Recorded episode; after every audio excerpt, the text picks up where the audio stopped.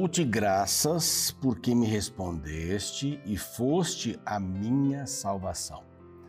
Salmo 118, verso 21. Bonito, né? Esse salmo, este verso, dou-te graças, por quê?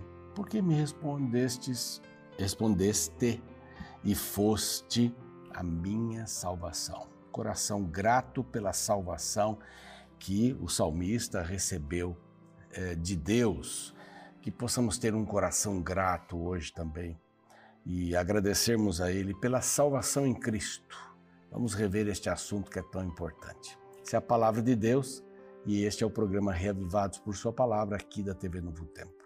Todos os dias estamos juntos aqui às seis da manhã. É um, é um horário nobre para quem gosta de fazer a sua meditação e também há uma repetição do programa às três da manhã do outro dia.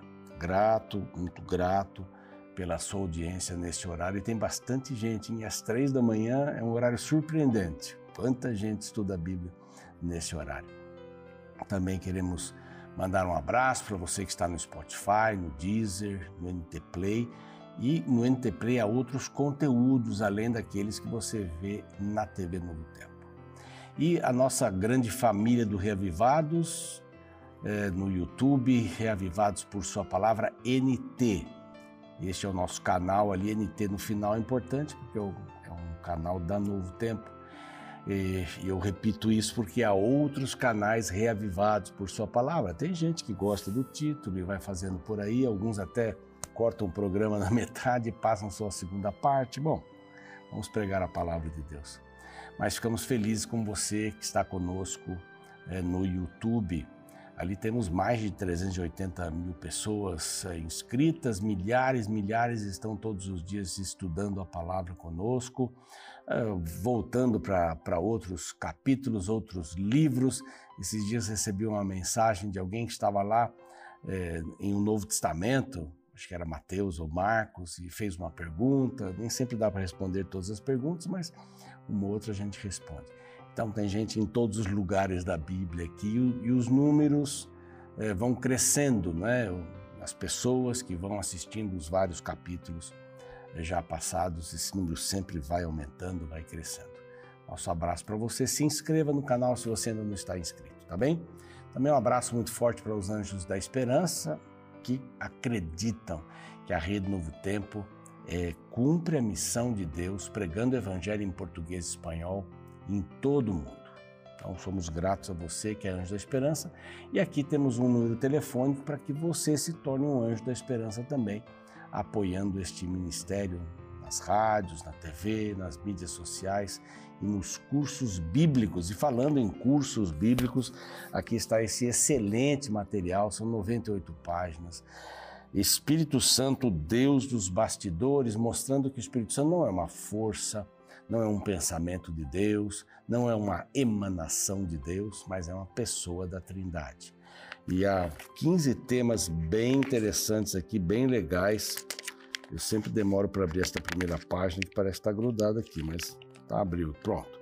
A personalidade do Espírito Santo, Espírito Santo na vida de Jesus, eh, na, no ministério apostólico, a plenitude do Espírito, o pecado contra o Espírito Santo, são alguns dos temas que você vai estudar aqui, tá bom? Vale a pena, este é um outro número telefônico para você fazer a sua inscrição na revista. Muito bem, nós estamos indo para o próximo bloco para estudarmos juntos o capítulo 21. Um capítulo que, que fala sobre algumas lutas. Vimos ontem um capítulo que mencionou as duas mortes, né? Arão e Miriam, irmãos de uh, Moisés. Vamos ver um pouco sobre a graça de Deus, a vontade de Deus, a vitória de Deus no próximo capítulo. Não saia daí, o intervalo é curtinho, a gente volta já já.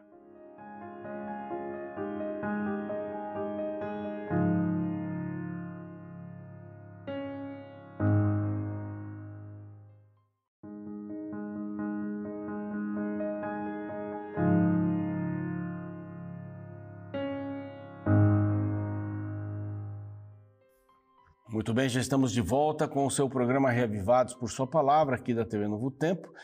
E eu quero lhe oferecer, gratuitamente, é claro, um curso bíblico que se chama Vida Espiritual pelo WhatsApp. Enquanto você aguarda a revista, do Espírito Santo, Deus dos bastidores, você pode fazer esse curso imediatamente, tá bom? No intervalo, aconselho você a mandar uma mensagem para este número que aparece aqui na tela ou você pode aproximar o seu celular aqui no QR Code para poder é, também fazer esse contato e pedir o curso Vida Espiritual. É imediato. Você pediu, já aparece na tela, você já vai conversando ali com o robozinho e, e vão enviando para você as perguntas, você manda as respostas. É bem simples, é bem indutivo, é bem gostoso para fazer. São várias lições. A gente aprende pelo menos três aspectos da vida espiritual, tá bom? Simples para fazer, pode anotar esse número e passar para os amigos, para as amigas também. Bom, capítulo anterior nós vimos aí a morte de Midian, a morte de Arão, nós vimos Moisés tentando passar por uma área e não conseguindo, é, desviou-se do caminho, Moisés enfrentando os rebeldes, novamente os rebeldes aqui não tem água, não tem água. Moisés ora e infelizmente ele perdeu sua paciência. Não, não perdeu sua paciência. Ele deixou de dar glória a Deus para que quando a água saísse é, da, da rocha ou para a água sair da rocha, e ele bateu em vez de falar. Há uma diferença tremenda, né? Você fala não, vou lá e bato. Tem uma diferença tremenda é, nessas duas, nesses dois verbos, essas duas ações. Bom, agora você no capítulo 21 pode até colocar aí uh, uma palavrinha que eu pus aqui, começou. Começou. Começou o, o poder de Deus para tirar os povos que estavam naquela região de Canaã. Quando eles vão se aproximando da região de Canaã, para entrarem na Terra Prometida, ah, aí esses reis começam a ficar impacientes, tentam resolver o assunto. Ó, vem vindo um povo grande, vamos resolver logo, vamos dizer quem é que manda aqui nessa região. E na realidade Deus estava querendo colocar o povo ali.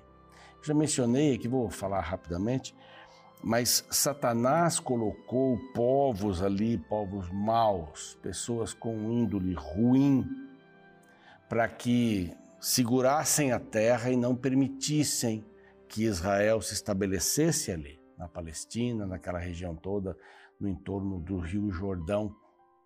Uma região próspera, uma região que manava leite e mel. Na palavra da Bíblia, nós já vimos que essa expressão quer dizer que tinha muita fruta, muito pasto, é, uma terra boa, né? uma terra excelente, fértil. E Satanás coloca esse povo e diz: aqui ninguém entra. É uma das primeiras cidades que eles tiveram que enfrentar aí para quando passaram o Jordão foi Jericó, super protegida, super protegida, muito protegida. E os muros caíram pelo poder de Deus. Vamos ver essa história daqui a pouco aí. Mas aqui a gente encontra esse início destas guerras. Vão passar ali por é, por Edom, ah, deixa eu passar por aí e tal. Não, não vão passar por aqui. Se passar por aqui, morre. Então já Satanás está pronto para tentar destruir o povo de Deus. Por que destruir o povo de Deus? Por que destruir? Por que tentar tanto o povo de Deus? Um golinho porque a garganta ainda não está bem. Quem está me vendo aqui está dizendo, pastor, essa gripe não passa, né? Porque eu estou gravando o programa, a gente grava um montão e vai soltando, né? Então é um dia só, ela passa rápido depois. Mas aqui a gente tem que pensar assim: por que, é, por que destruir o povo? Por que perseguir o povo? Por, porque o Messias ia nascer daquele povo. Esse era o grande problema de Satanás. O Messias vai nascer e vai bater em mim. A promessa de Gênesis 3,15, que nós já vimos aqui, era o calcanhar pisar na cabeça da serpente. A serpente vai dar uma fisgada, vai dar uma fisgada. E não é só a fisgada da cruz, mas é toda a sombra da cruz. Não é tudo que aconteceu antes da cruz com o povo de Deus. Satanás mira no povo de Deus e diz assim: Eu não vou dar sossego para esse povo. Não vou dar sossego para esse povo. Eu vou usar reinos ímpios, maus, para acabar com esse povo, por quê? Eu acabo com o Messias. Eu acho que quando Deus falou Gênesis 3,15, o diabo ficou pensando, como é que vai sair esse negócio aí? Quando é que vai vir esse Messias? E ele ficou olhando. Ah, é Abel o Messias. Vou fazer Caim é, matá-lo. E outros apareceram. José, próprio Moisés, quando nasceu, havia um decreto para matar as crianças, os meninos, né? Que as parteiras tiravam, meninos, dizia minha avó, menino homem, né? Os, os homens, os, os meninos que nascessem. Então, é essa expectativa toda. Né? Por que, que Deus manda matar? Né? Muita gente diz, ah, Deus está mandando matar, mata esse, mata criança, mata isso, mata o povo todo. Por quê? Porque era o povo colocado pelo diabo. Eram pessoas que já tinham tomado suas decisões. Eram pessoas que estavam dependentes do diabo, de Satanás. Eram servos dele adoravam outros deuses e o problema de Israel sempre foi adorar outros deuses. Esse foi o problema de Israel. Eles aprenderam no Egito, carregaram no deserto isso, confrontaram Moisés toda hora perguntando: esse Deus aí não cuida da gente? Então essas batalhas começam agora aqui mais firmemente. Houve algumas pequenas batalhas, nós já vimos aqui, mas essa daqui, essas batalhas começam. Eu pus aqui bem. Começa começam as batalhas. O povo de Israel vai tirando, vai limpando. Quem vencia as batalhas? Deus. Eles chegam lá e o rei de Arad, que habitava no Negueb, Negueb é um deserto imenso, até há vídeos que mostram o rio passando pelo deserto do Negueb, quando há chuvas né, nas cabeceiras e vem aquele deserto todo, fica uma coisa bonita, é um lugar bonito. Israel vinha pelo caminho de Etarim, pelejou contra Israel e levou alguns seus cativos. A iniciativa da guerra foi do rei de Arad. Esse povo vou acabar com ele agora aqui. Não é? Tudo orquestrado por Satanás no final, no, no, por trás, né? no fundo, na base. É o que acontece hoje. Os males estão todos sob a responsabilidade do diabo não de Deus.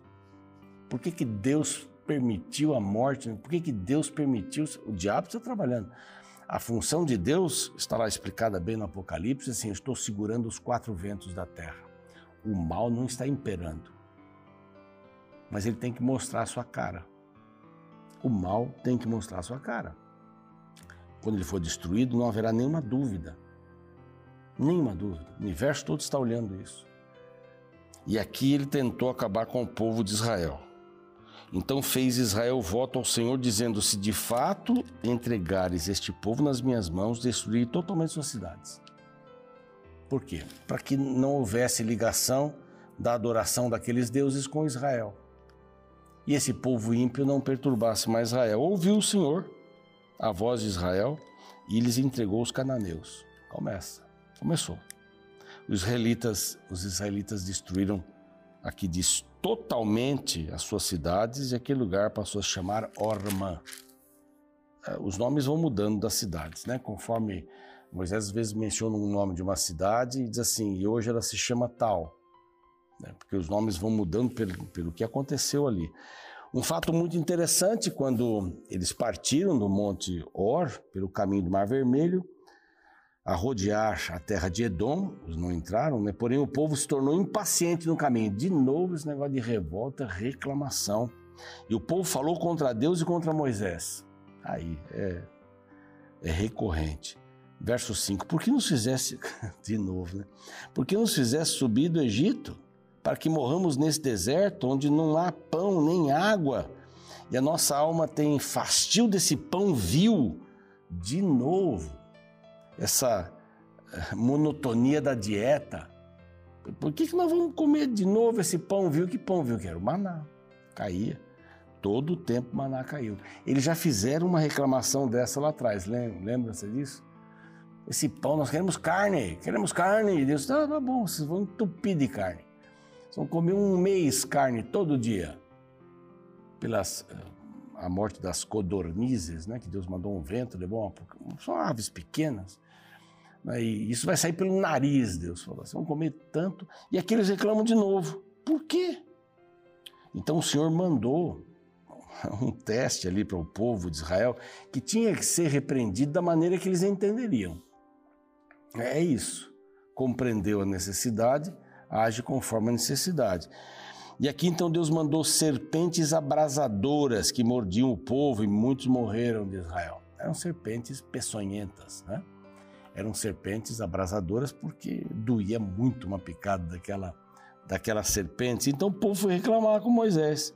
Olha, ajuda, nós estamos morrendo aqui, havemos pecado porque temos falado contra o Senhor e contra ti. Ora ao Senhor que tire de nós as serpentes. Então Moisés orou pelo povo. Essa era a função de Moisés, né? As soluções de Deus vêm como fruto da oração. Isso daí tem a certeza disso absoluta. Ele orou. Eu podia falar mais sobre oração aqui, mas vamos seguir. Disse o Senhor a Moisés: Faça uma serpente abrasadora também uma serpente grande lá em cima, uma serpente peçonhenta, de bronze. Ué, o povo de Israel vai começar a adorar agora serpentes, né? Só faltava isso, né? Quem olhar para aquela serpente vai ser curado. Olha que coisa impressionante. Faz uma serpente, coloca lá em cima, para todo mundo enxergar no arraial. Quem olhar para ela vai ser curado. Simples assim? Simples assim. Aí um vizinho começa a falar para o outro, né? Olha só olhar para ver, fui curado. Imagina, se Deus quisesse me curar, ele mandaria aqui um anjo, mandaria aqui um soro, alguma coisa. Para que esse tipo de coisa? Por que esse tipo de coisa? Não, não, não vou. E morria. Todo mordido que olhasse para a serpente de bronze lá em cima estaria curado. Isso é um ato de fé. Isso é um ato de fé. Isso é a graça de Deus. O que, que eles fizeram para merecer aquilo? Nada. Deus deu bondosamente. O povo reclamando demais, dá uma serpente aí para vocês lembrarem. Vocês lembrarem. Quem é que trouxe vocês aqui? Quem está cuidando de vocês até aqui? Você pode reclamar aqui, reclamar ali, reclamar. Toda hora reclamando alguma coisa. Confie. Eu tirei vocês de lá, vocês não quiseram entrar na terra. Eu disse para entrar naquela terra com um gigante e tudo. Então vocês andaram 40 anos ou 38 anos mais, além dos dois. E agora vocês estão mais próximos do que nunca e nós vamos entrar. Só que vocês continuam reclamando. Olha para cima. É um símbolo de Jesus, né? Quem olha para a cruz pela fé tem o antídoto contra o veneno da serpente. Isto é bem claro aqui. Bom, aí tem outras jornadas aqui do verso 10 até o verso 20, até tem um, um pequeno cântico aqui dos poços e tal, mostrando a bondade de Deus, ele sempre estava cuidando, mais poços, mais água, tem que cuidar.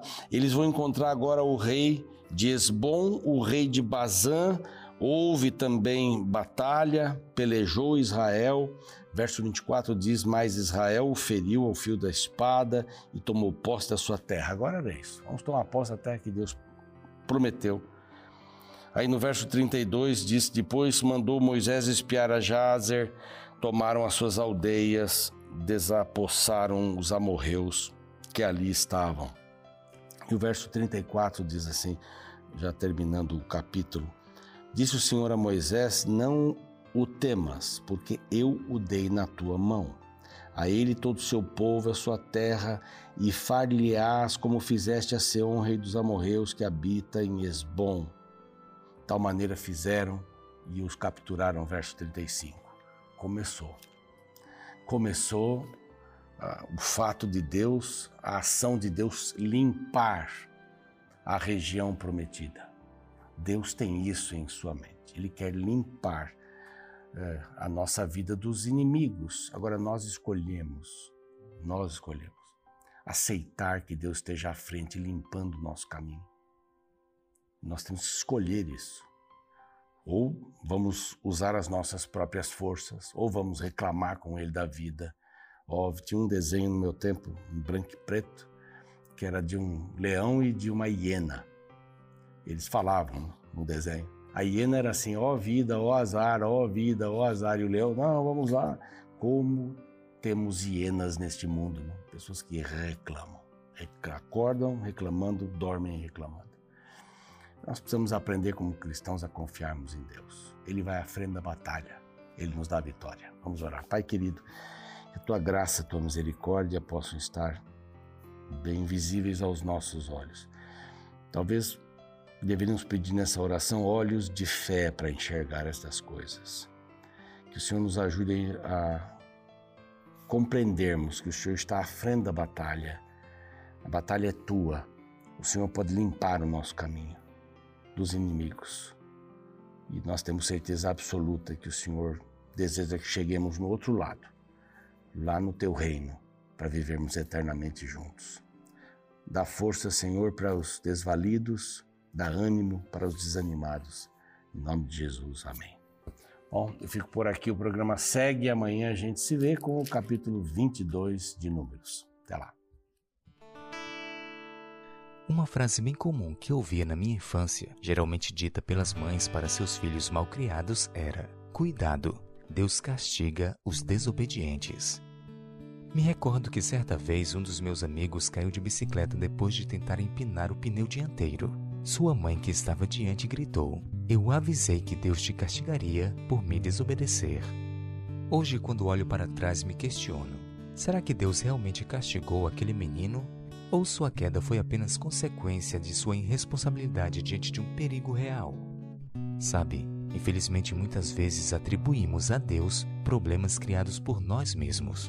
Na verdade, o que chamamos de castigo divino pode ser apenas o perigo existente que foi ignorado pelas nossas escolhas. Isso é exatamente o que acontece em Números 21.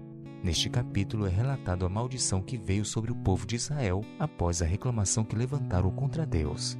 A Bíblia relata que diversas serpentes invadiram o arraial e picaram os israelitas. Diferente do que alguns possam imaginar, não foi Deus que criou as serpentes para castigar o povo. O deserto é um local com diversas cobras venenosas.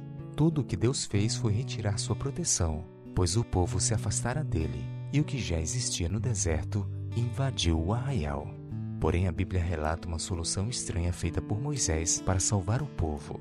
O verso 9 declara: Fez Moisés uma serpente de bronze e a pôs sobre uma haste.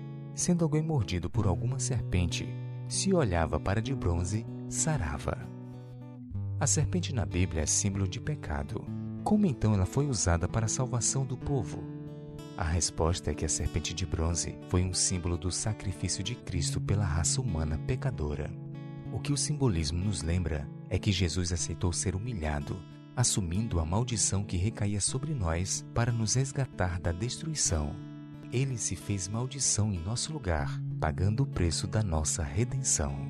Por isso, Deus não é um pai zangado, sempre nos observando para nos castigar de nossos erros. Pelo contrário, ele intervém em nossa vida para nos libertar das consequências de nossas escolhas e nos livrar de nós mesmos.